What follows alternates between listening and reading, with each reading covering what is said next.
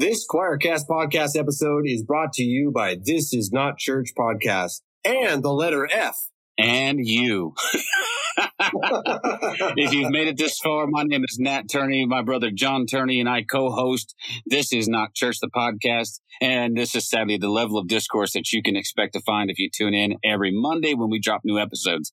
But all joking aside, John and I see this as, a, as an opportunity for us to address issues that we don't think are addressed nearly enough inside of evangelicalism.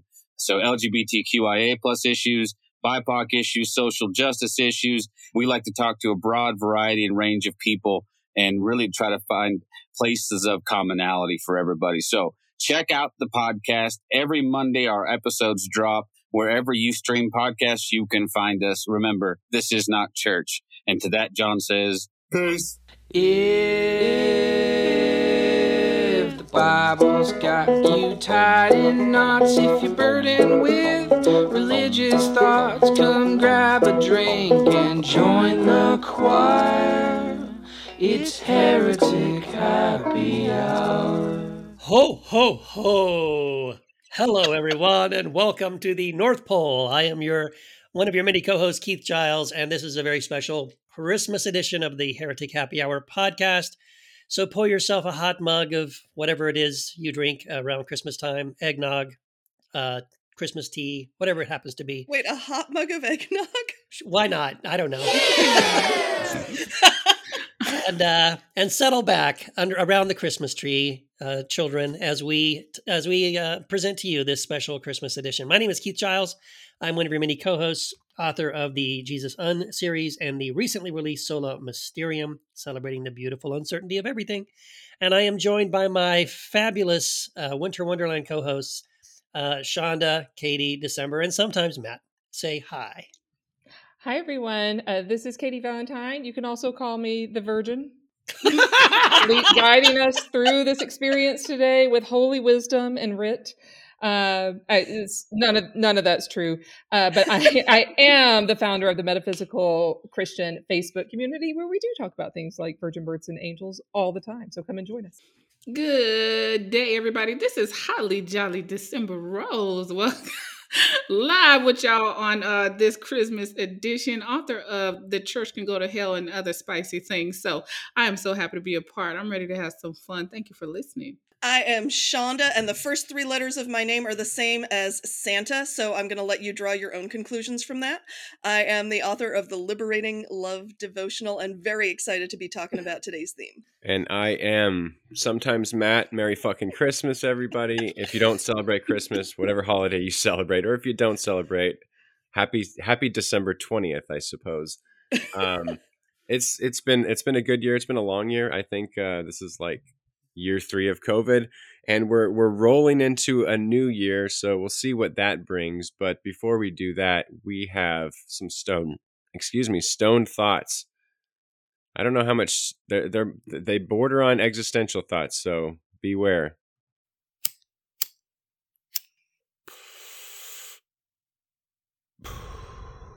I was talking with Michael Machuga the other day about evil and suffering. And of course, we were relating it to the Lord of the Rings, and we were stoned. But we realized that without evil and suffering, you couldn't even have the Lord of the Rings.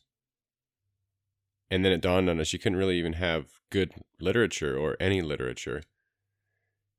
And if you did, it, it wouldn't mean anything because the characters we wouldn't be able to relate to. Any good story needs evil and suffering. And it's kind of a sobering thought. And and that's it. Okay. Uh, oh, that's all you get. I'm waiting for No more. That's really intense Uh, that Yeah. was a little, yes, a little and not intense. Christmassy at all. No, boy, I'm trying to trying to get into the Christmas. You just my my Christmas spirit meter just went. "Meow." Just yes. Although some people do think of- room. I know. Some people do think of the Lord of the Rings as Christmas viewing. Sure. So I'm not Mm. sure why, but they do. So Mm. maybe that's there's the tie-in. Well, so yeah, I mean, yeah, evil. So it's weird when you think of it in that from that perspective because it's almost like what you're suggesting is evil gives meaning to life, Huh. right? Because without Mhm. evil, there would be no right? You need a struggle. You need the hero needs something to overcome. You know, so hmm, yeah, yeah, it's deep. I like I it how this brings that. it back to Lord of the Rings Yeah, everything comes all, back. at all Everything. times. I Everything goes know. back to Lord of the Rings. Very Matt. I don't. You said something like you said th- there has to be like evil and suffering for every good story. I ain't sure about that. I ain't sure about. I think you can have a good story without evil and suffering, although maybe it won't be as triumphant or something. But I'm I'm all for stories that don't have to include evil and suffering. Myself, you know, like the story of macaroni and cheese or pound cake or Actually, Yeah. there is a lot of evil and or- suffering wrapped up in the story of macaroni and cheese. Okay, so here's an example. To there? break I'm- it to you. I, I'm thinking, I'm thinking, you got me, you got me thinking now about like, okay, are there good stories that don't have evil and suffering? So that would be an interesting, you know, like make a list. Can you think of like movies that you've seen or books that you've read that really don't involve that, right? And the only one I can think of right now is like if you give a mouse a cookie. But I'm sure there's more. Actually, there are a lot of children's stories. Squirrel Yes. Nutkin involves absolutely no evil or suffering. See, see, well, minor suffering. it can be done. Well, I I was told um, in a workshop I did when I was in seminary on humor that all humor is based on suffering. I thought about it. I thought, damn, that's true.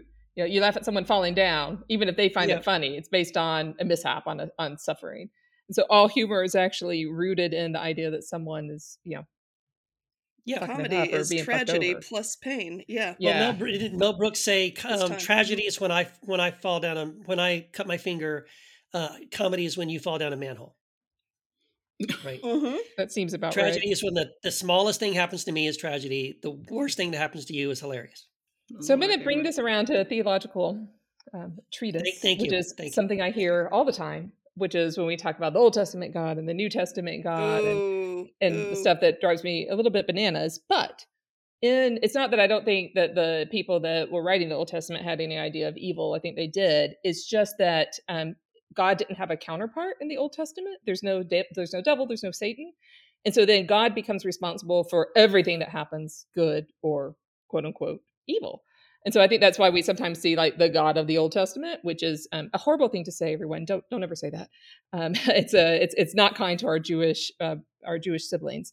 Um, but so then we have this idea of like what do we don't know. I think as as a human species, we don't really know what to do with like bad things or or things that we perceive as being evil, and we have to pin them on something. We often have to pin them on something supernatural.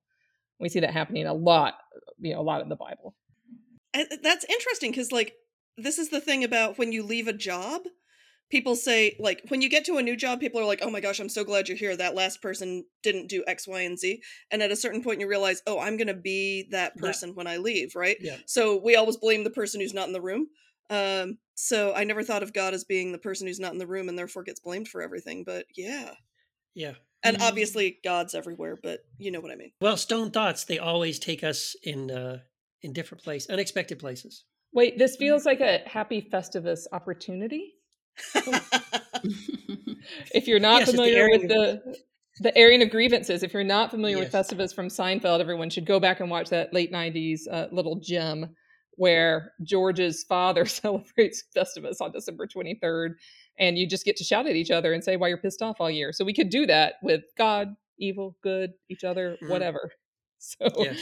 happy Festivus. Um, and that brings us to our really, really wonderful heretic of the week. Y'all are going to love this person. He's been hanging around in Heresy After Hours for a while, so his name might be really familiar to you. I'm not going to spoil it, obviously, because he's going to introduce himself. But if you've ever wondered if you can go from conservative Christianity to being a woo a woo hypnotherapist, you're in for a treat. It's the Heretic of the Week. Hi, my name is Justin, and I'm a heretic probably because I think evangelicalism is toxic. I don't think the Bible is the Word of God, uh, but we can look at the Bible as a mystical and allegorical text. Hi, Justin. Hey, Justin, we're so happy to have you here. I I had Justin on another podcast. I said, "Oh, well, you've already been on Heretic Happy Hour." And he said, "No, I haven't." And I couldn't believe it because your name popped up everywhere. So, we're really ha- to happy to have you here as our heretic. And I think you've already answered, but go ahead and elaborate a little more on why people would call you a heretic.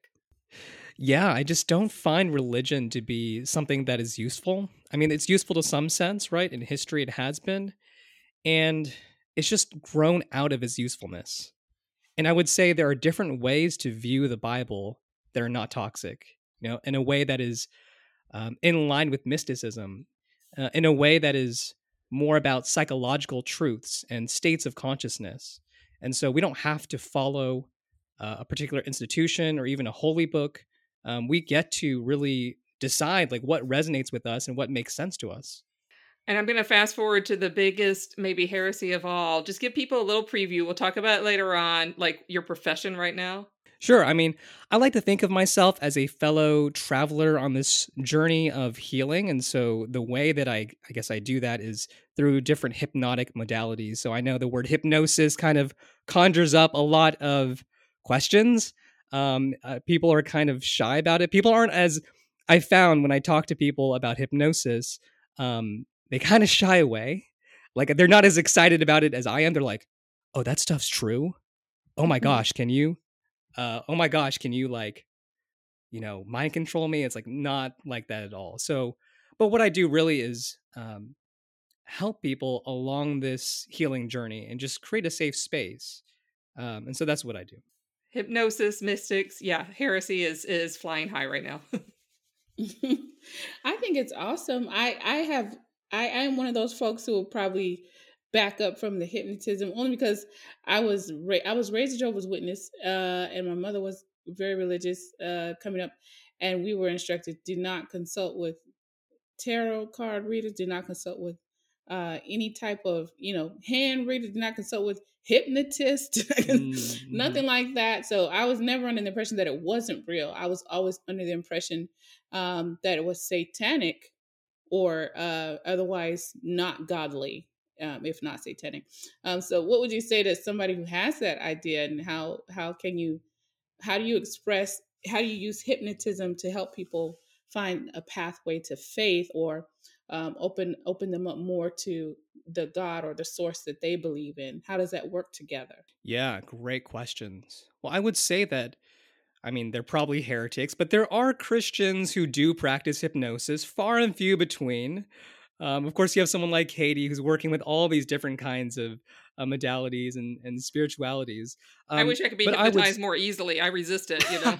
really? Oh, that's my mind. My busy mind does, but yeah. Yeah, yeah. Um, I would say that uh, religion has already hypnotized you. In a broader sense, we're all being hypnotized. We're all being um, suggested different truths or falsehoods or statements, and that you can't escape hypnosis. It's just a natural state of suggestibility. So, like the first moment you wake up, you're in this kind of uh, limbo state, right? Where you're kind of awake, but kind of not. Same thing, like right before you go to bed, you're in this limbo state, right? You're just kind of, you're in an alpha or theta wave state. And that's the point where you can impress your subconscious mind the most. So, really, hypnosis is a natural state. And if we can actually utilize hypnosis, we can actually take back control of our minds. Mm. If that makes sense. That does make sense. How we would go about it, I'd have no idea. Since I've had such uh hypnosis to stay away from hypnosis, I it would take me probably quite a bit to get comfortable with something like that. But I'd definitely be interested in it. I'd definitely be interested in it. Have you experienced this, Katie? Yeah, I mean, I think we we all experience hypnosis just like Justin said naturally. Like, you know, when you're driving, I mean, tell me if this is right, Justin, but when you're driving from point A to point B and you get to point B, you're like, how did I get there? You're probably Yeah, that's a, yeah, ex- exactly, exactly. Like and I do that all the time. When your mind wanders and you just all of a sudden, yeah, you're like unconsciously driving and then you're like, "Wait, how did I get home or how did I get to this place? It's because you've done it so many times, but your mind, you know, your conscious mind somewhere else, but you're still you're in a trance, really. Or like, say for example, um, I'm sure you, you guys like watching movies, right? Mm-hmm. Is there is there a movie that you, you go to December? Uh, that you love? this is probably going to shock you all, but I have like a bedtime movie that's like my, it's almost like a security blanket for me that I probably watched no less than three to four times a week. Just No. it? like I love i- if we're going to bed, like I put it on to unwind and go to sleep. I like go to sleep to this like a lullaby, and it's gonna shock you what this is. It's Sword in the Stone, the cartoon. Oh, oh my god. With the animals, li- right? Yeah, with the with the with, with Merlin, the Yeah. wizard, and all that. Like, um, there's like three. There's like three. There's that. There's Aristocats and Mary Poppins. like, no one probably ever assumed that about me, but yeah, I usually eh, I have a hard time going to sleep, winding down. My brain is so loud. You know what I'm saying? So I like go through this whole ritual to go to sleep, like take a shower, lay down, put on this cartoon, like and rest. In my, it, it helps me go to bed, go to sleep. That's crazy. Well, I mean, Mhm. you're using hypnosis already, just in a different way. So whenever Mm. we watch a movie, I mean, you're you're entranced. You're Mhm. so caught up in this in this wonderful movie and the characters, um, the story, right? You you know it's just a story, but somehow watching a good movie elicits all these emotions, even though you know it's a it's a cartoon or uh, there's acting involved, right? But it still works. So like that would be just a natural example of of trance or hypnosis. I Well, never um, thought about that way. Yeah, well, Justin, I want to back up to something you said at the very beginning, which is that you see the Bible as allegorical. I wonder if you can just talk a little more about that. Um, how do you, how do you see the Bible as allegory? What's it an allegory of? It's an allegory of us. Mm. Because Christ is your own wonderful human imagination, and man is all imagination. Mm. So I would say, like, scripture, I know this is, I mean, part of me doesn't even believe this, right? I'm like, Justin, what are you saying? Um, but scripture is a the story of us, the story of you, the story of me, that we're going to go through all these different states of consciousness. And so I'm really um, influenced by different New Thought authors, and specifically a New Thought author and American mystic uh, named Neville Goddard. And he talked about this, which is really fascinating. Him and Joseph Murphy, which who wrote The Power of, of Your Subconscious Mind. And they they use scripture, but just in a different way. They like use it in like a more positive thinking kind of way, and like more to explain psych- psychological states. So um, I don't know if that answers the question there. Yeah, I mean, it sounds like you're it's it's a more modern kind of approach to allegory versus like in the there's an ancient school of like allegorical interpretation of the Bible. It doesn't sound like you're talking about that so much, but more as No, a, I- a kind of new way of understanding scripture. Yes, this is definitely a more modern um, allegory, and it's probably influenced by Eastern thought as well. But uh, yeah, there's definitely, I think I am in good company in the broader sense where like people, you know, Jews and Christians, ancient interpreters, they did view things as- allegory. Even like Paul in um, Galatians 4, you know, talking about Sarah and Hagar, and he's like, now this can be interpreted allegorically. It's like, huh? Really? Who says? But yeah, um, but yeah, this is more more of a modern type of uh, allegory, and like obviously very different from probably what Paul thought and other interpreters. Probably that's not a bad thing. So. One thing you said um, early on was that you do not believe that the Bible is the Word of God. I am, I am of the, I am in my deconstruction process and more and more leaning toward um, that idea. I still, I still believe some of it is inspired by God, but I am far pretty far away from that fact that it's God's word, it's infallible. You know what they teach you, what they hypnotize you to believe, which Mhm. is or brainwash you. It's the infallible word of God, and you know it, it doesn't contradict itself. This and that. It does. It contradicts itself all over the place, which is why a lot of people have a problem um, with it. But I'm in the I'm in the place now where it is words about God, written by men concerning what they thought about God through the lens uh, that they had at the time. So, can you just expand a little bit on what you think it is? I understand that you think it's allegorical, but what is it, or is it just like any other sacred text? It's just it shouldn't be. Um, I know a lot of Christians elevate the Bible above everything and everyone, right? As the word, like it is God itself, like the word is God itself. Um, and so because they consider the word God itself almost, everything else is like a false doctrine. It doesn't, it's not real. You know, you need to be converted, you know, all this, you're going to hell, all that stuff. So where are you at with it? If it's not the word of God, what is it? Is it just words or is there some power to it? Great question. And maybe I might change my mind, you know, five years down the road, 10 years down the road, who knows, or even tomorrow, right? Let me preface it by saying that I'm a multiplicity of thinkers. And so even though, yeah, there's a part of me that that sees the Bible as psychological states and allegory, but I can also kind of put on my, I'd say, skeptical hat, my uh, critical historian hat, so to speak. And I would say that the Bible is a very human text. And that's not a bad or a good thing. It's like humans write really amazing things like poetry and literature. And it's like it's it's going to be flawed, but there's also going to be parts that are very very inspired. And so um I would say for me because I've been so heavily influenced by the Judeo-Christian tradition and I I do love the Bible still just in a different way. I do think it is a book of wisdom. Is it inspired? I think parts of it can be inspired.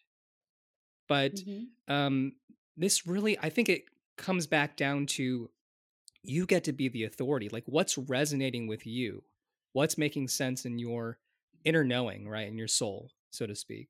Well, let me, I'll jump in too. When we say word of God, I find that to be super ambiguous. Like, I don't really know what that means. We, we kind of know what it, um, we know what it means. But when we just say the word of God, like the, actually Jesus is the word. Like the life, death, and resurrection of Jesus is the word, not the words on the page. And so I find like just that it's kind of, it, it triggers a whole set of responses from us right? Like the word of God and inspiration was not a criteria for the Bible for like putting putting the Bible in any kind of order for the New Testament. It's, that's a very modern thing. And so I find I think I think you asked me this like, oh, do you see the word is inspired or the Bible's inspired? I'm like, no, I don't. and I'm very, very comfortable with that. I see it as super interesting and informative, and parts of it are wise, and then parts of it are super not wise too. Um, so I, yeah, I love that we can kind of pick that, uh, pick that apart. So, like, uh, Justin, how did you get from? I, I, it, it sounds like you, like you said, you come from a Judeo-Christian background. From how, how'd you get from there to that pendulum has swung so far? you, you Judeo-Christian all the way over here. Now you hypnotizing folks. Put them in a, you want them in a trance formation. What happened Yeah. to be you not conform to this world, but be transformed by the renewing of your mind? What happened to all that? You know, how'd you get from over there to over here? You know, I still believe that. I think that's what I'm doing and, and what we can all do is is be transformed by the renewing of our minds, right? Yes. I really do believe that. Um so just briefly like I'm I'm in Texas, so you know, what I like to say is in Texas we love guns, we love steak and we love Jesus. So like that's my background and like there's three churches on every corner. It's not an exaggeration like there's just so much there. And so I grew up believing all the fundamentals, right? The fundamentals of you know, the Bible is the word of God. It is infallible, it's inerrant. Uh, uh, Jesus is truly God and truly man, the second person of the Trinity, you know, born of a virgin, bodily raised, all the, that good stuff. So, but I would say right around the time I- did campus ministry for a few years at, on the college and then two years as a part time campus minister. But coming out and transitioning from that, there was a series of events that I felt like it made me take a step back and just rethink some things. There was some pain involved. There was um, there was an interesting breakup where people that I respected, like prophetic voices that I respected, because I was in the charismatic movement and all that, and that craziness.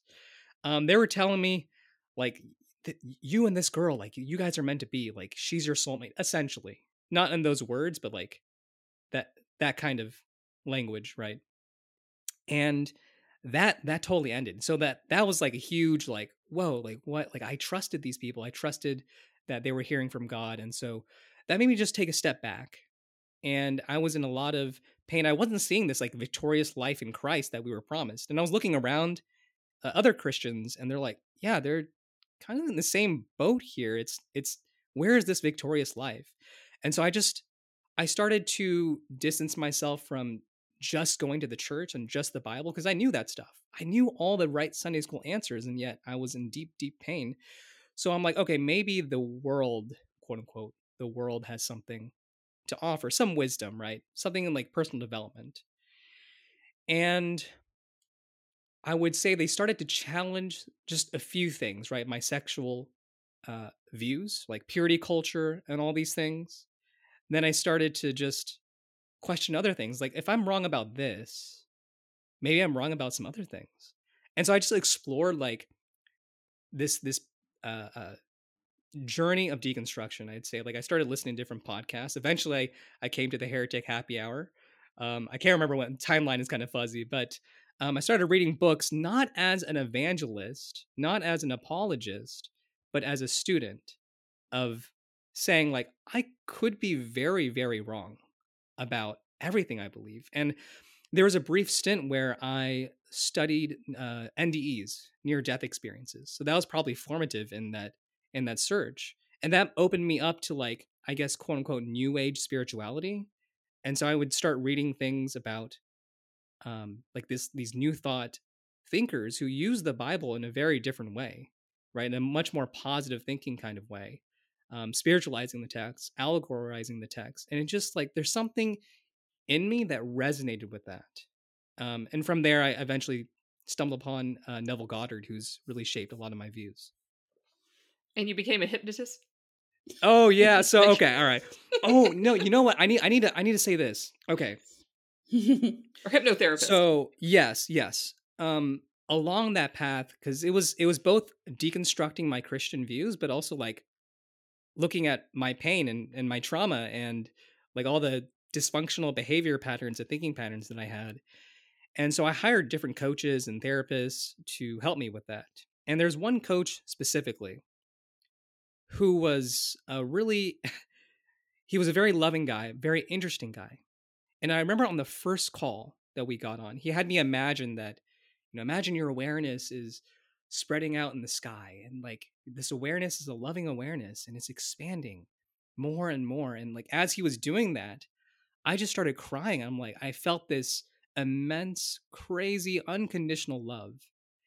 And he just like, he was just like looking at me and he was like, You've been running away from God, haven't you? And I'm like, Oh, yeah. And you what the crazy part was this guy wasn't Christian. this wow. guy was he, he believed in Hinduism. And so like he would have me chant the name of Ram, who is which is a Hindu deity. And it screwed with me because on calls with this guy, I would feel what I thought was the Holy Spirit. I would feel these like these states of bliss and uh, unconditional love. And I got to a point where he actually did bring me to the feet of Christ, weirdly enough. And I felt this unconditional love to where I was like, oh, I get the New Testament. I understand that's what it's about. Like, it's not the letter, it's the spirit. The spirit of the New Testament is love.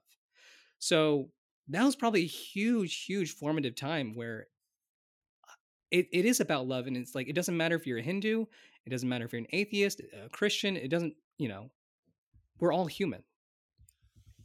So, yeah, hopefully I answered that question. I think I think you did. I think you did. I think you answered well. Um, I think it's interesting that pain had so much influence over your journey, and I think a lot of people have have uh, pain has been a catalyst for them to ask more questions. I was in a training um, the other day, and the lady said something that was simple but profound to me. Uh, that was you have to ask the right questions to get the right answers. And what I find that a lot of Christians don't ask questions. They don't because they apparently have all the answers. And once we realize we don't have all the answers, that's when we ask more questions. you know, if you think about when we are all young, probably our our most uh, repeated question, our rerun question was why after everything. Why, why, why, why, why? Um, what is it that happens to us that we get so grown and so we think so informed and we think so wise and so educated that we stop asking why? And I think for Christians and for many Christians, they have stopped asking why. I'm so glad you have not stopped. And I am continuing to ask why. And I'm continuing to be surprised by the answers I'm getting when I ask.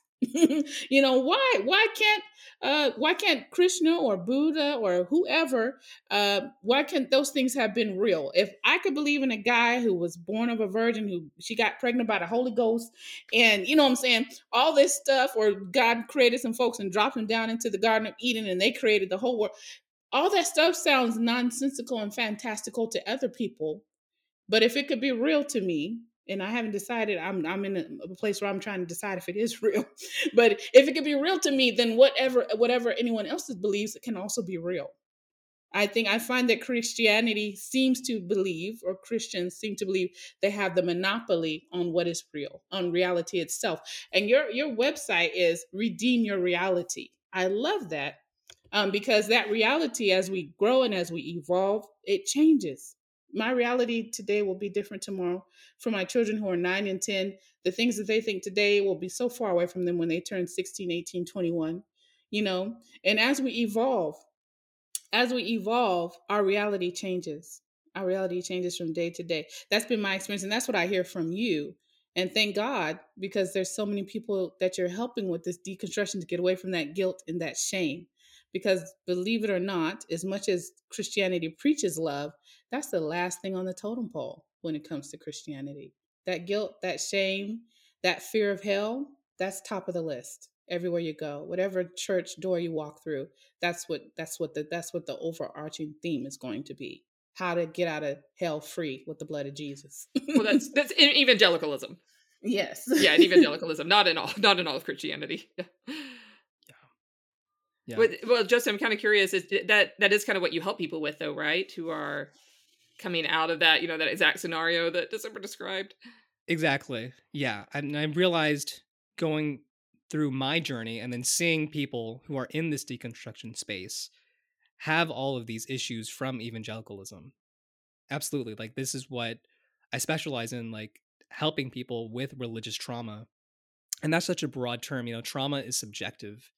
Um, it is, and it's not exactly what happens to us. It's the subconscious interpretation, the meaning that the internal uh, meaning and experience. That's that's the trauma. And so, yes, absolutely, I I help people in this in this space of religious trauma to uh, come come to a good like neutral place where they are self-accepting where they don't have the fear of hell and they can move on with their lives so justin you mentioned that in when you were on a call with one of your coaches, and I, I think the one who had you chanting the name Ram, you said he helped bring you to the feet of Christ.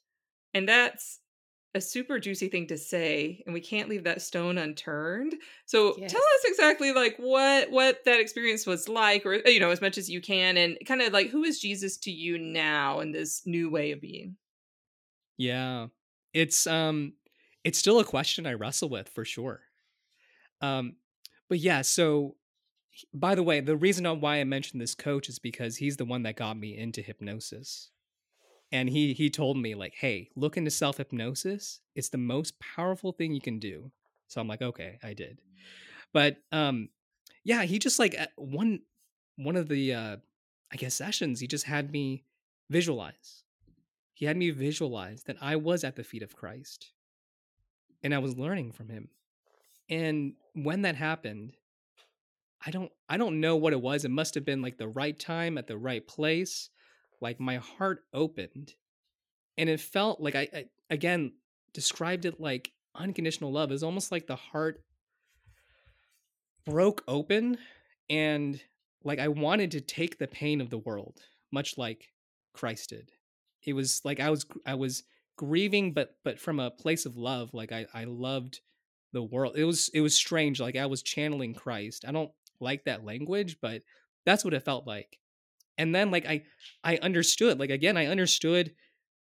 You know, John 15, like my commandments are not burdensome, right? Like it's, you know, if if you abide in me and I in you, right, you're gonna bear much fruit, and it's not a burden and so I like I'm like I'm like feeling all this love and I'm like yeah like oh my gosh the New Testament makes sense like I get it all this stuff that I learned all like I'm trying to like under, understand the Greek and the Hebrew and the syntax and the grammar and what is exegete the text like no like all of that is interesting I like that like on intellectual level but like all of that was bullshit compared to like what I'm I'm experiencing right now which is this unconditional love.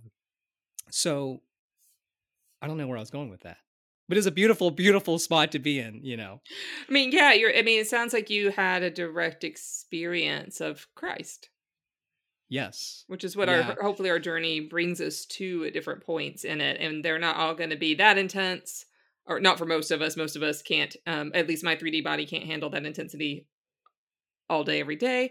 But when we get those experiences, um, they're they're so beautiful, and they, I mean, it sounds like from what you said, and certainly from my experience, they supersede any of the other stuff that gets in the way. A hundred percent. Yeah. And now I remember your question, like, who is Jesus to me? Um, and that is a great, great question. I think somehow he is a spiritual teacher. I don't know if I would use the language of ascended master, but I know other people do. And other people have experienced, uh, strangely enough, via hypnosis, uh, Jesus. there have been stories about that. Um, I do think I regard him as a spiritual teacher, you know. Um, I pray to Jesus every once in a while, but I don't see him as like my quote unquote personal Lord and Savior. Right? I think that we're one. And Jesus and I are one. And he was he was a wonderful teacher, but if you don't resonate with him, if there's still that religious trauma and and you know, don't don't go to Jesus. Find your own path. Like this is this is all just my personal experience. Well, it's I know a, a huge thing for for me, and this was really not that long ago in my journey. So I just I don't know if this is going to resonate with you or December with you, but is that as as a Jesus follower, I didn't have a monopoly on Jesus or on like Mother Mary or any of these other important figures for Christianity. And I realized that I have all these colleagues and and friends and other people that I don't know who are actually in close relationship with those beings with with Jesus but they're they don't identify with kind of any part of the Christian tradition. And that was really hard for me to get my mind wrapped around. And I'm so glad I did because they bring such gifts um, to my journey. They they see things in Jesus that I would never see Right, right. I, I, I, I can identify with that. There's people that are in my circle of friends that say, you know, they don't want much to do with Christianity, but they do love the idea or concept of Christ, um, the teachings in the Bible, and that kind of thing. I was thinking, um, too, about what you said when you said he had you to to chant or say the name. Can you tell me what the name was again? Did you say Rom? Rom. Ram. R A M. Okay, um, because that's that was similar to a name of you know that they have the names of God. Y'all ever seen that? And there's Jehovah Ra, which is the Lord my shepherd. And I was thinking, in, in and you said it, it it felt like you were under the influence of the Holy Spirit, and it brought you to the feet of Christ. And I'm wondering if if we Christians, well, uh, I don't identify as Christian anymore, but Christianity in general, the scope is so narrow about how God is defined and who He is that we refuse to believe that He could go by another name in another place, in another country, on another continent, in another culture, and still be the same God. That our our our scope is so narrow of Him that we would package Him up and put Him in our back pocket and close Him up in our Bible. That we could not believe that He could go by another name. That He might have walked the earth in another country by another name and still been the same God. And there's so many names for God. You know, y'all heard some of them El Shaddai, Adonai, Yahweh, Jehovah Nisi, the Lord is my banner, the Lord is my shepherd, the Lord he heals, Jehovah Shalom, the Lord of peace. All those things that we probably heard before, Elohim. And you know, in the, the Muslim faith, they call him Allah or whatever the case. And I think that the more you grow in God, the more you grow out of church and religion. This is my personal experience. And it sounds like it might be yours and also maybe Katie's. But the closer I get to God, the further I get away from religion and the the the wider and the bigger and the taller and the deeper he becomes. And I'm so less inclined to tell somebody who he is and who he isn't because who am I? you know what I mean? Christianity is so there's so much hubris there's so much um you know there's so much ego there's so much there that that tells that tells somebody who they can and cannot believe in who god is or isn't at least that's my experience. And um, my mind is opening up, and I think that's something that you do from what I'm listening to that helps people to. Um, you said you don't like to say channel Christ, but I think that's a good thing. Why not? not channel what people think he is or what we've been taught he is, but channel the Christ. I think that could be a good thing, right? If you could be the channel Christ into the earth and be his hands and his feet. But I think um, we have to open our minds up to to to to not exclude God from anyone or anything. And when Yeah. we do that, then I think that we've embraced God. When we don't put any limits on him, her, them, or they. What do you think, Katie?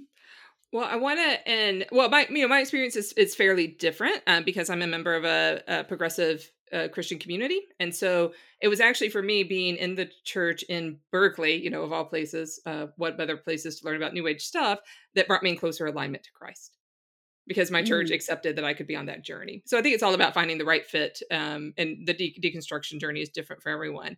But I do want to um, let everyone know who Ram is because I didn't know. It's not a name that I recognize. And so this is directly from Wikipedia. A major deity in Hinduism, the seventh and one of the most popular avatars of Vishnu. So Vishnu was a name I recognized more, but my knowledge of Mhm. Hinduism can pretty much be written on an index card, a little index card. Same here. Yeah, I don't know much about it. So Me Oh my gosh. Uh Justin, what what a beautiful story and um wow, yeah, like like December said, the pendulum has swung from your, you know, your charismatic roots to now uh helping people helping people through their charismatic and evangelical deconstruction. Um, so where can people find you? Um you do you do so many things. Where's the best place for people to find you out there in the world? Yeah, um, I'm fairly active on Facebook, so I believe my Facebook handle is justin.trance.tang. Or you can go on my website, uh, www.redeemyourreality.com. Cool. So everyone we're gonna have a bunch of heretics getting hypnotized. I love like really it. soon. They're gonna write in. oh, thank you so I'm much for for being it. here. Thank you. This was this was awesome. Thank you so much for the invitation. Isn't Justin awesome. so amazing? I know. Yeah. He Gotta does love such cool Justin. work. I love that guy. Yeah. a lot to say, say to all of us for sure. So, with that interview uh, and this heretic duly honored, today's theme is continuing our What If series, and it's What If Christmas Weren't Real? And I think that begs the question what exactly is Christmas? What do we mean by Christmas? Which parts of it do we think are real? Which parts do we think aren't real? I know we've all got some stories about what Christmas means to us. I wonder who'd be willing to jump in. Yeah, I don't know. I'll I'll say this: I was not raised celebrating Christmas. I was raised being I was raised Jehovah's Witness, and I was always taught that it was pagan, along with Easter and all these other. We didn't celebrate anything.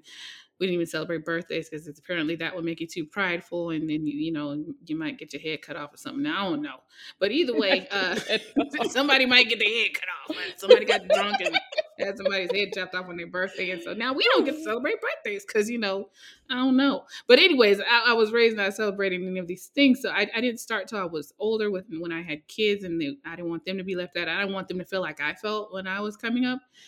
And so I, I, I would say this: if if there weren't any Christmas, uh, I believe that we would fill that space with something else. Um, it, it, it's Christmas is such a um, it's such a man-made thing, right? So it, we could apply spirituality to it. We could take away from it. It's it's it's almost like Play-Doh for me because where I come from, it's what it's whatever you make it for me. So it doesn't have that um, foundational place in my heart. Like a lot of people have all these memories growing up when they were kids and being at their grandma's house and all this other. I don't have that kind of foundational memory. Um, so I, for me personally, if Christmas, if there was no Christmas, I guess it just wouldn't be no damn Christmas. I, cause I didn't grow up with it Did, most you half feel- of my life. So did you feel deprived when you were little, or did it just feel like normal to you? I was so pissed off every year.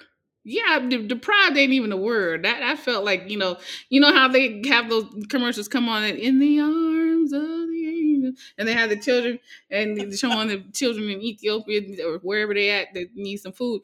I felt like that, like that, like I was on the outskirts of humanity because all my friends was talking about their gifts and what they was doing and the presents, and I was just like over here like. Mm feeling like you know so when i was a kid yeah i really felt left out And that's one reason why I allow my kids to celebrate it now because I understand pagan or not or whatever we make every holiday is just another day that someone put a definition on. And you get to define that day. It's whatever day it falls on. As a matter of fact, it falls on a different day every year. This year it's going to be what Sunday or Saturday or something. Mhm. Um, Sunday. yeah, next year it's going to be Monday. So it's not the day, it's the definition. And you get to define that however you want to. So for me, it's just family and hanging out and make sure my kids are smiling and this and that kind of thing. Um, like I said, when I was younger, I felt like I was missing out on the world. Now I'm like, eh, man. so uh, that's So- my story about it. If it didn't exist, it just wouldn't, I guess. So it's interesting that you say that because when when I was growing up, I've I've mentioned before, my mother's Scottish Presbyterian, my father was Hindu from India, specifically from West Bengal, and we we had a whole Bengali community in Akron where I grew up, and you know different people hosted different gatherings for us but every year my mother was in charge of of christmas and i think they were like she's the christian so she understands how to do this. And I remember one year she mentioned that the first time she got to visit India to visit my father's family, she went on Christmas. And I remember saying, Oh, that must have been kind of sad. You know, India's 85% Hindu, 10% Muslim, 5% other stuff. And and she was like, actually, when I was there, I met a, a really devout Hindu man, and he said, Oh, you're Christian. On the 25th of December every single year, I fast and I spend the entire day meditating on the life of Jesus Christ. Wow. And she just Wow. found herself thinking, oh, this dude does Christmas better than the rest of us do. Right. And I just loved that. It was so revelatory to me. I really appreciated, like, like you said, December, Christmas is what you make it. And that dude who was not Christian made it a much more substantive thing than I, we usually do. Absolutely. There's much more quality to that than s- going into debt, getting gifts and stuff, and dealing with all these entitled little brats running around expecting you to go broke for the sake of Santa Claus. You know, I think I might rather much meditate and think about the life of Christ than be, be bothered with all that foolery. Yeah. Oh man. Anyone else have a have a Christmas story?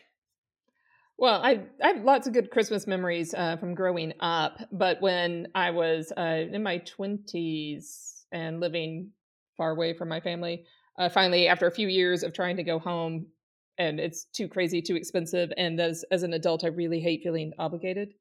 Um, I, I dislike being told where I'm supposed to be and when and for what holidays, and then people having ex- high expectations and getting mad uh, at each other. So I was like, yeah, no, I'm staying in California. My grandmother was really mad at me.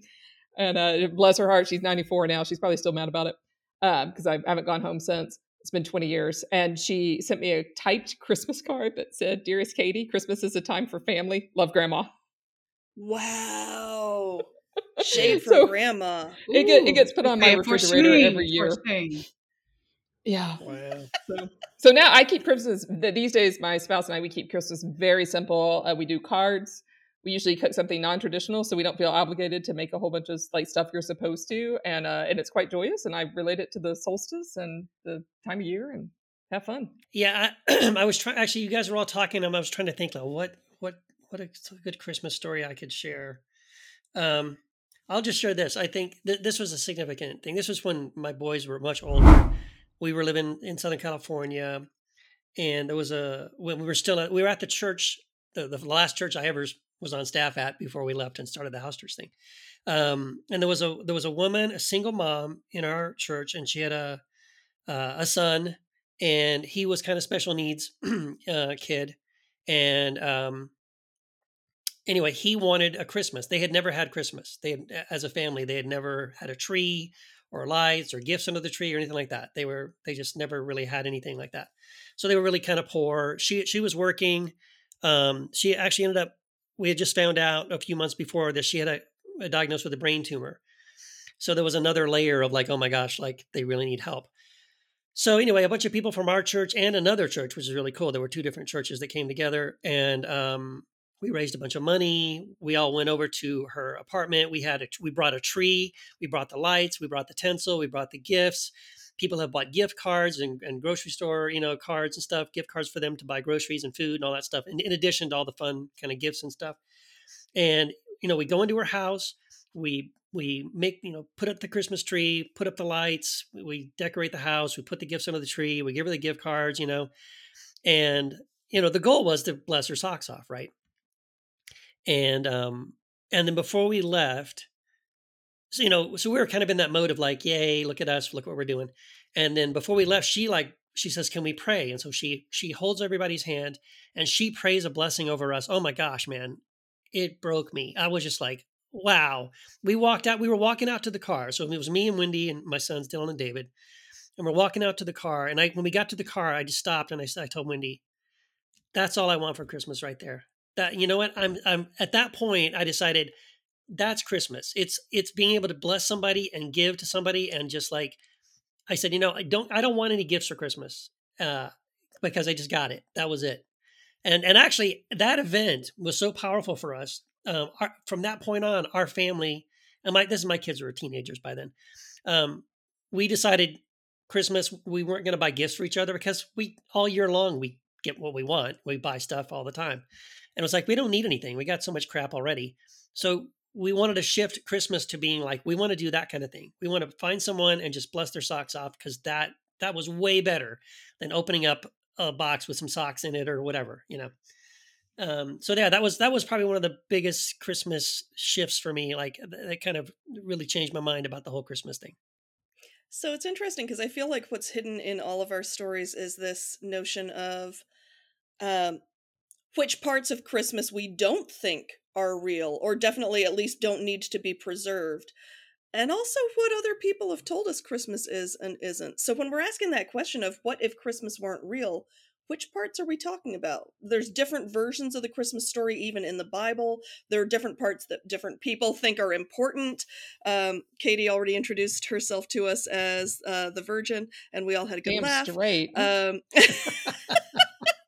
and I'm thinking about, um, God, I can't remember if it was Diana Butler Bass or possibly Heretic of the Week uh, from a previous episode, Elaine Pagels, did this presentation at a church, and everybody's grilling her at this church about the virgin birth because that was like the hot topic late 90s early 2000s everybody keeps pushing her on this which makes me think it wasn't elaine pagels because whoever it was didn't really want to answer the question. Uh, um, yeah, Elaine and there are all these. Yeah, uh, Elaine Pagels would have absolutely answered that question. So there are all these youth sitting up in the balcony, looking bored out of their minds. Their youth pastor thought it would be a good opportunity, and they were just so bored. So as soon as she gets done presenting, she makes a beeline for the youth, and she says, "Okay, everybody was asking me this question about the virgin birth. What do you all think?"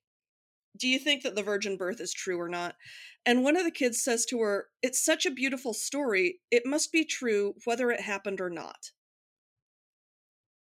And I loved that story because I think this question of like what my pastor when I was growing up used to call stories of truth versus true stories, because he was actually trying to train us in don't read the Bible as a factual document, read it as a spiritual document that is trying to teach you stuff, right?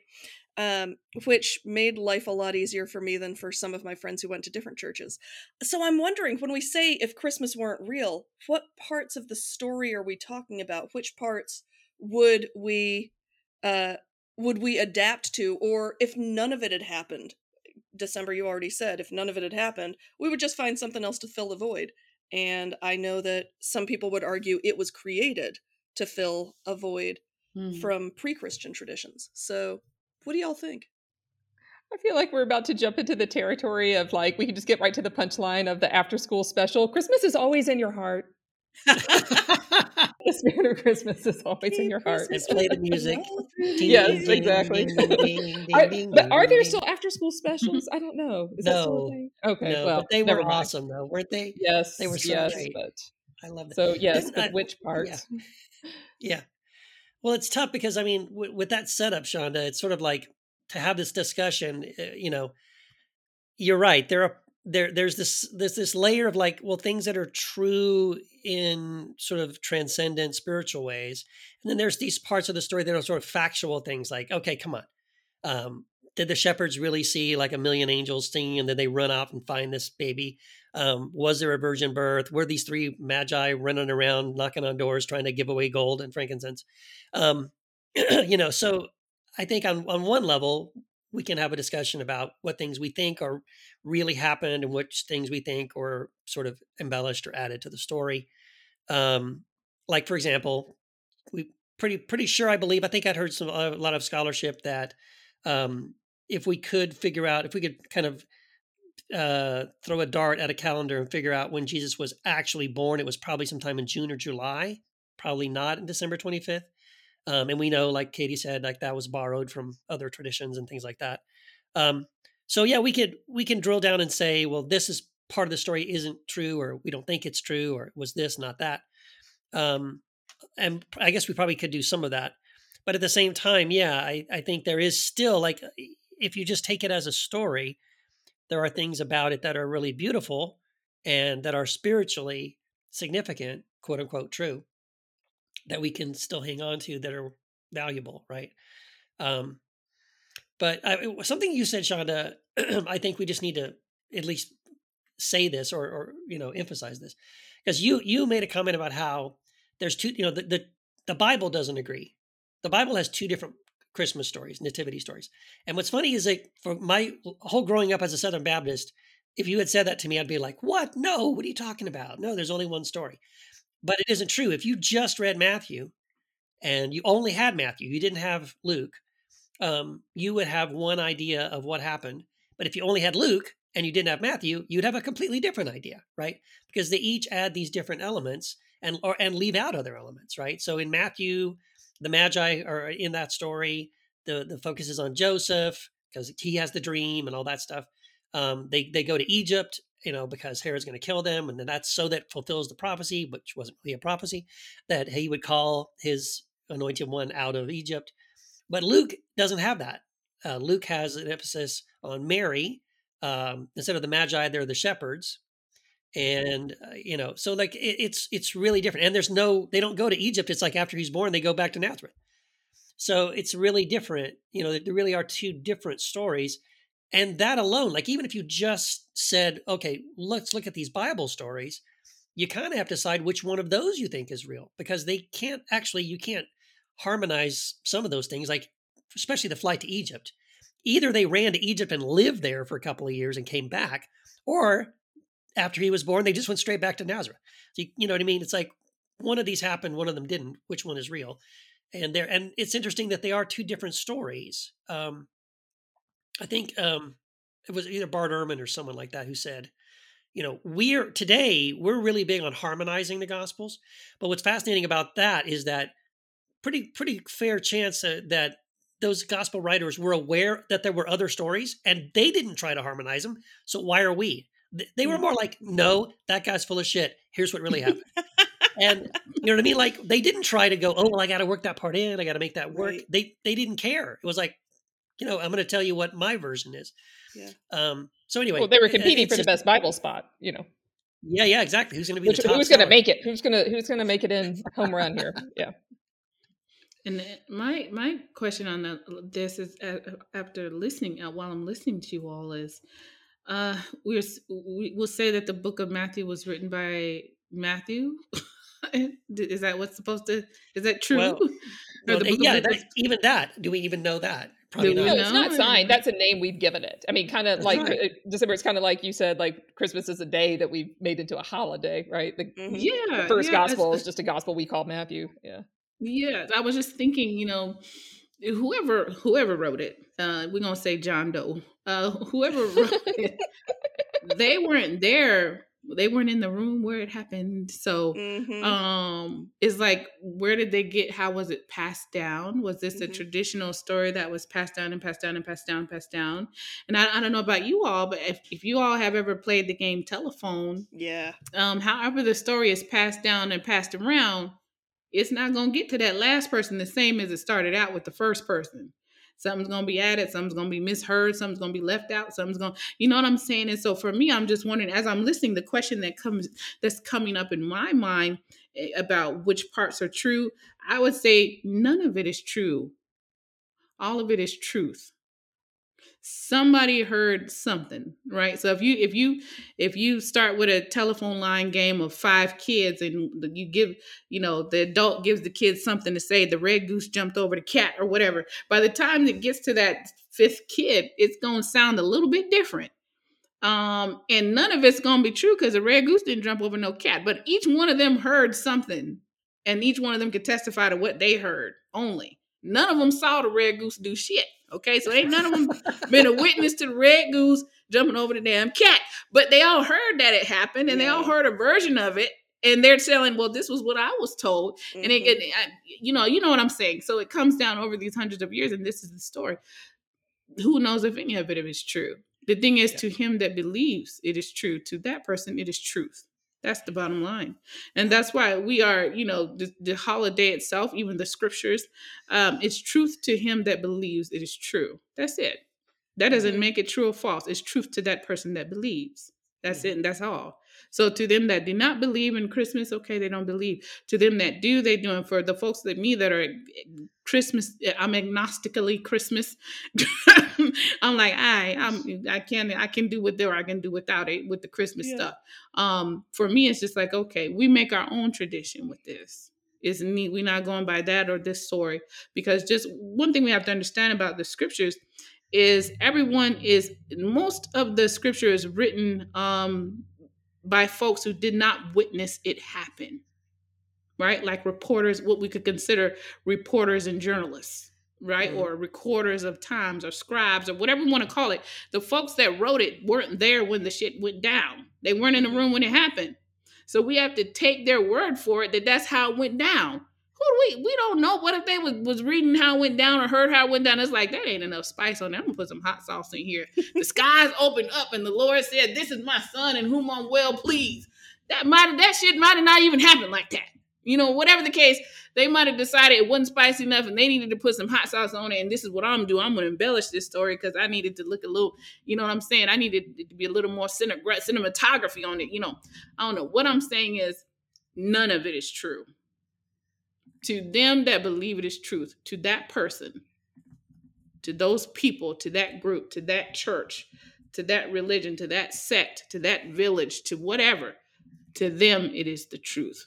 But I gotta say, so I mean, as you're talking about it, I'm looking at, uh, I'm thinking about the two different versions that we've got, and um, they're they are written to highlight different things right, right. like the the matthew version's kind of like look at all the important people who are paying attention listen mm-hmm. to the mm-hmm. story of the man who's central to the story the luke version is highlighting people who were considered very unimportant i think you know as we're asking this question about uh what if christmas weren't real I have never been able to shake the story I heard from a missionary who told me that during the 70s, um, the Sandinistas would get together and recite the Magnificat, right? The the portion of Mary, you know, when Mary and Elizabeth see each other and Mary kind of says, Praise to God who has brought the high the proud low and who has filled the hungry up but left the rich um sent the rich away empty. They would say that to each other before they went into battle with the Somoza dictatorship's army, right? And so there is a part of me that thinks if if Christmas weren't real, if Christmas didn't happen, if we didn't have a ritual celebrating it, at least the Luke version for me would be a huge uh, loss to the movement for social justice, where a lot of us see ourselves in the Magnificat, who see ourselves in um, who God's showing up on the side of. Yeah, mm-hmm. absolutely. So I really, I, I really like teaching the Christmas story um, and showing people the differences between Matthew and Luke and all of that kind of thing. I think it's fun. I also love it that at the point at which these were written, um, so these Gospels are, you know, we guess it's all in flux, like around 80 or 90 or so. And the Christmas stories themselves may have been added later, even like tacked on kind of after that.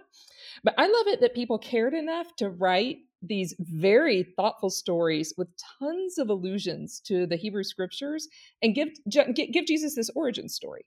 Like there's something there's a it's like a Christmas story and a Christmas story. Someone cared enough to create a little you know a little baby story and put it in with all of these different themes. Uh, and I I just really like all of that part of it.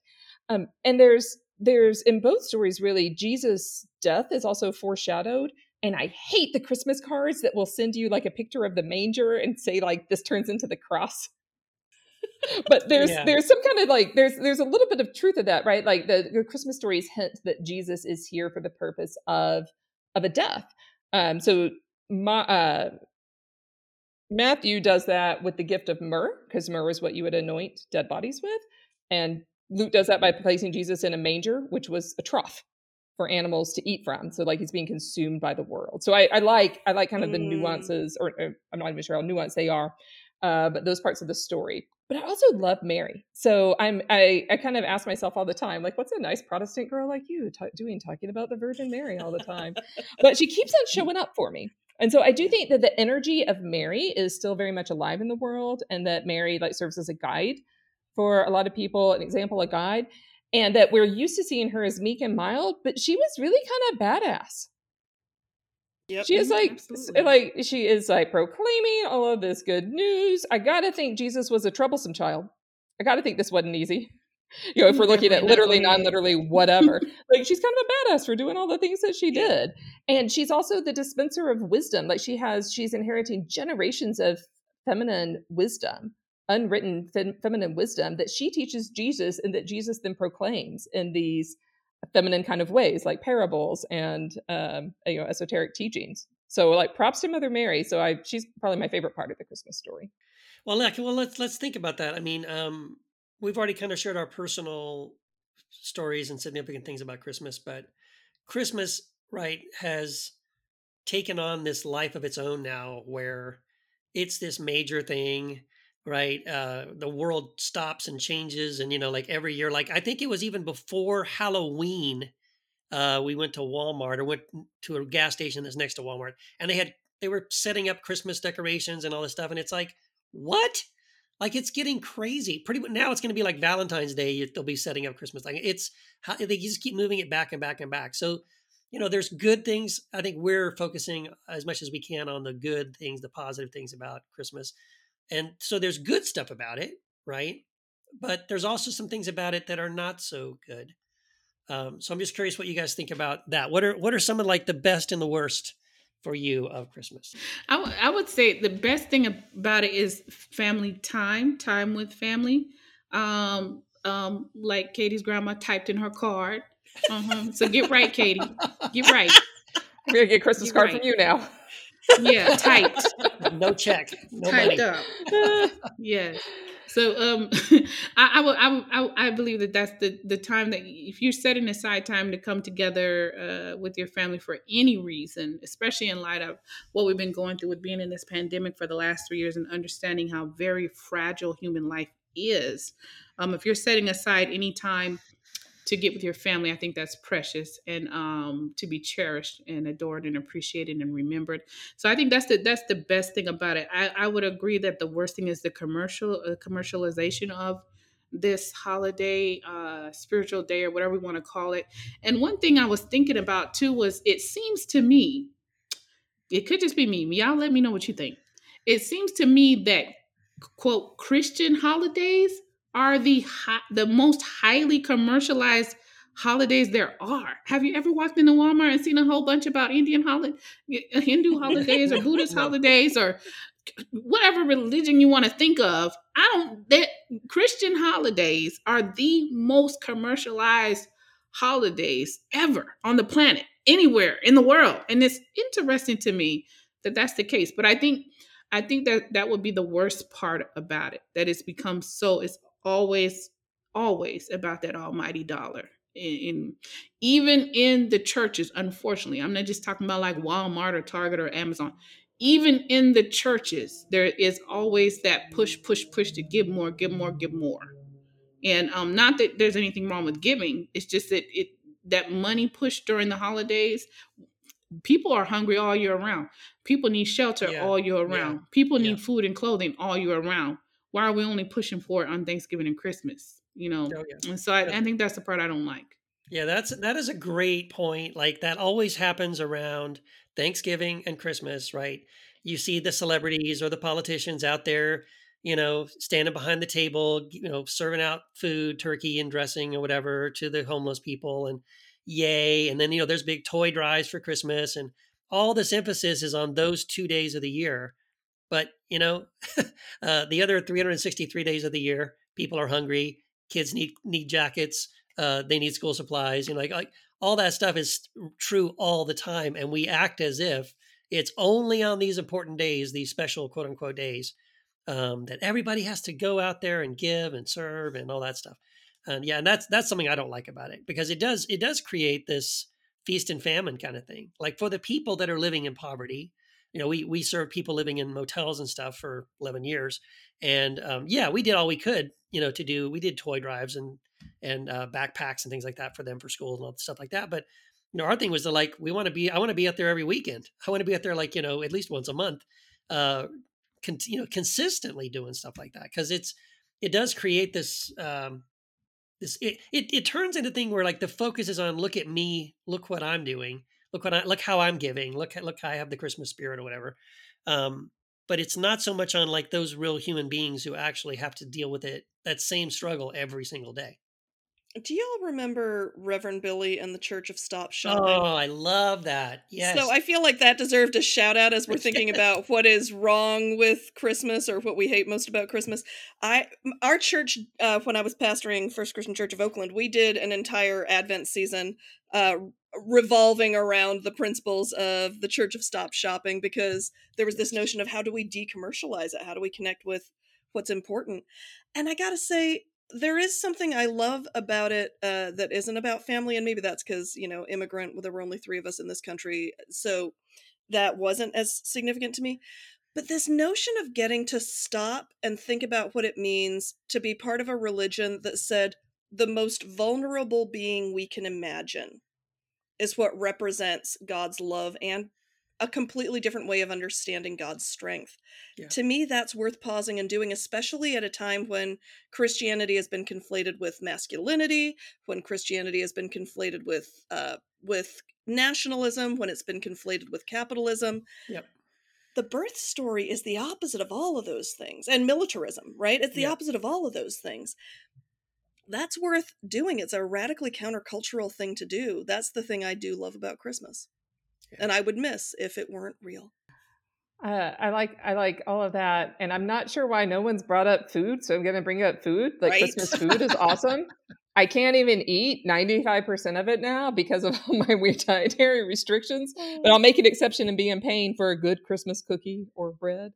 Um, or something like that. So I don't. I, I like all the sweets. I don't care about Christmas dinner like whatsoever. I would definitely miss um, that part of Christmas. And now that I live in Europe, um, there there is no Christmas in October. It starts mm. trickling in like mm. mid November, but it's really mostly in December, uh, at least where I live. And the uh, so I I really appreciated that it's not overly commercial in in Europe. Mm-hmm. And interesting, a lot of places in Europe that are really non-Christian. I mean, very few religious people really get into Christmas and Advent and do the whole traditional celebrations with Advent wreaths and Christmas trees, and they so they, they do all of the um, you know what December's family of origin would call the pagan parts of the holiday really really well, but they're not bringing in the the religious part. So uh, um, now that I'm here and it's not quite so restrictive with COVID, I'm kind of curious if I can put together all the best parts of these. Um, so for me, I, I, do like to do a lot of meditation and reflection on the year around Christmas, and it's uh, the northern hemisphere, the darkest time of the year. Mm-hmm. So around solstice and uh, celebrating all of that. So that's it's like the best and the worst all combined, all in one. And how can you choose? How can you weave the parts together that will work for for your spirituality? Yeah. No, thank you for mentioning food. Um, sadly, Wendy and I have in have moved to El Paso, Texas, where they do not have a Trader Joe's, and it is so painful, especially around Christmas time, because Trader Joe's um, usually like December first, right after Thanksgiving, they start putting out their Christmas goodies and stuff. And yeah, the holiday oh Joe-Joe's. Oh, holiday Joe-Joe's. Well, mm-hmm. see now, Wendy um, and her family lived in Germany for a while. She actually graduated from Frankfurt American High School because uh, her dad was in the military, and um, and so she uh, she introduced me to all these things I never even heard of. Lebkuchen, which are these really awesome uh, like German cookie things. I want um, one. I want one. Oh, how do I get them? Have you had, they're so good. Trader Joe's. You have to go to. Sorry, all, all, I know to do is go to Trader Joe's. There's no European um, Trader Joe's. Christmas Kringles, uh, like these little Danishes. They're awesome. Katie, you're in Europe. You can get Lebkuchen. I think you probably you're closer than I am to probably where they make these things. I want it easy. Germany. Go to Germany. um, but no, those things are awesome. I really, we always look forward to those. There's also like a Christmas. Um, oh, I can't think of the name of it now. It's like a powdered sugar Christmas cake thing. Oh my gosh, it's so freaking good. Um, anyway, but I, yeah, I, I love the food. You're right. Christmas stuff is Christmas food is the best. Do we have time to talk about deconstruction for like five minutes? Sure. Um, so it's interesting because I think we we had wanted to talk a little bit about what happens when you deconstruct Christmas, and I know that we've already kind of named some of the losses of family that can happen. But y'all, when I was pastoring First Christian Church of Oakland, we were right next to um, we were right next to a group home for LGBT foster youth right? And we Wow. invited them all over to help us decorate our christmas tree in the north in the in the sanctuary and we had cookies and cider and hot chocolate. And we had this whole thing.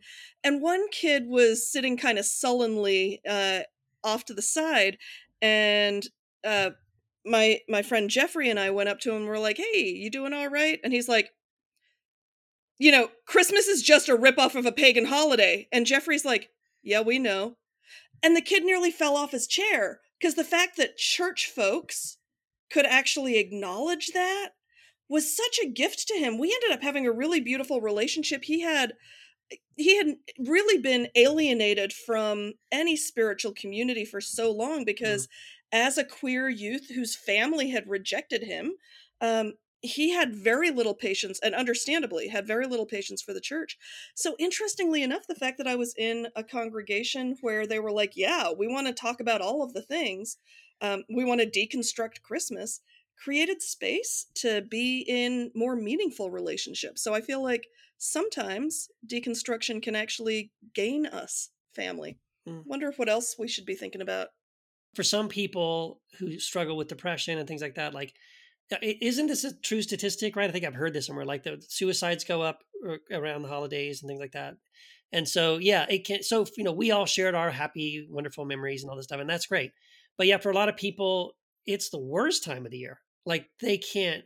It, in fact, in some ways, it works the other direction. Like the more they're surrounded by, like they go to the mall and there's Christmas decorations and little elves and Santa and and you know they can't go anywhere without being reminded. They you know go to freaking Starbucks. There's like some Christmas pump, pumpkin spice thing, right? It's on the cup. Merry Christmas. Like uh, it actually has the opposite effect. It doesn't make them happy and joyful and thankful. It makes them like they, start to feel the losses and the things you know the the the loneliness and the isolation even more because everybody else is celebrating and enjoying something really that they all seem to think is great but is just not reaching them. And um, so that's that's tough. And um, and yeah we should i think i'm sorry i i repent. I think we should have uh, made a point of saying that uh, to people that are, are, are on the holidays right now not feeling not feeling the joy or the love um, I don't know. I feel like we should share the hotline or something for the uh, suicide prevention hotline or something because, um, yeah, because it's very real for a lot of people. I I don't think I've really experienced it. To I've gone through seasons of depression, but uh, the holidays specifically aren't something that triggers me that way. But for a lot of people, it is. And real quick, I just want to say that's one of the things that, uh, piggybacking on the things we hate about, that's one of the things like that little. I hate the hypocrisy of the church there, Mm, in that where they have that whole be be in the world but not of the world. Be ye not tra- conformed, but be transformed by the renewing of mind. Be ye holy, because Christ is holy, and all that other shit they like to say. And then, but they they they have Easter egg hunts, and they have Christmas trees, and they have you know what I'm saying? And it's the Yep. bullshit for me. Like it's the bullshit. You know what I'm saying? Just do what you're gonna do and quit trying to send people to hell for because you sin differently than they do. If you believe in sin or whatever. You know, it's the bullshit that for me. You know, just just do what you do. Just do what you do. Quit trying to twist the scriptures to make it fit, to make it right, to make it because it- it's true for you. Let it be truth for you and let that be enough. Let your truth be enough truth for you. Don't project it on the other people. Don't try to tell them what they believe is true is not true. You know, I believe the young man, you know, almost fell off his seat and felt so validated and vindicated Yeah. in that moment because someone acknowledged the truth that he already knew was true and that the church was trying to act like wasn't.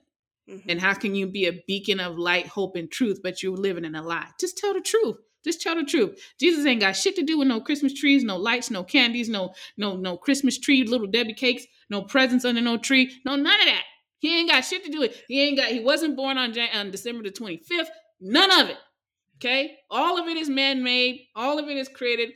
Ninety nine point nine nine nine percent of it is mythical and imagined and symbolic. Just say that. And then just say, we like it. It's fun. We do it because it's fun. We enjoy it. We like to give gifts. We like to receive gifts. We like to eat ourselves into a coma and lay around with our zipper down and watch football. Just say, just keep it real with yourself.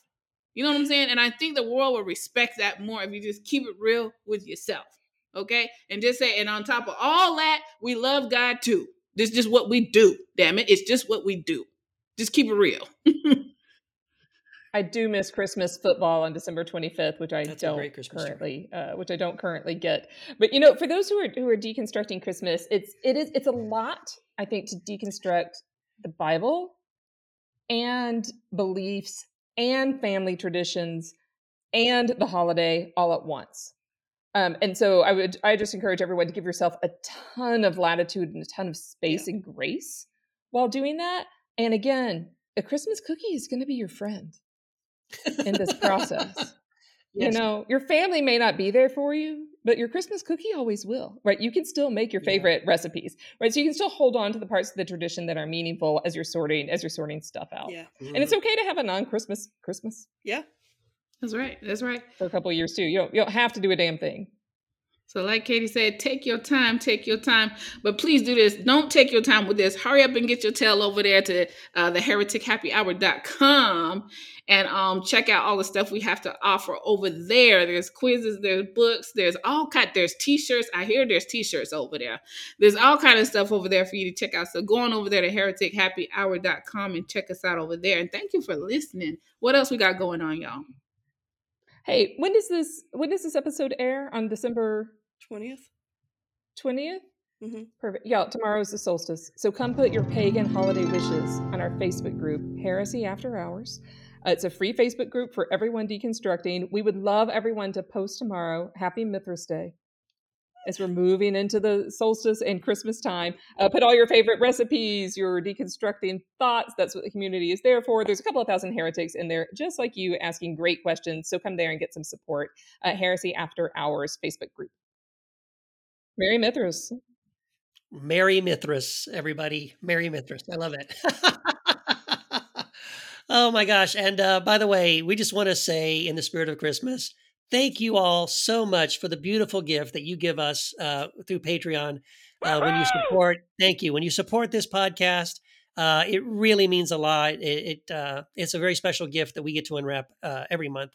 And if you don't support us yet on Patreon, would you please consider going to patreon.com slash heretic happy hour?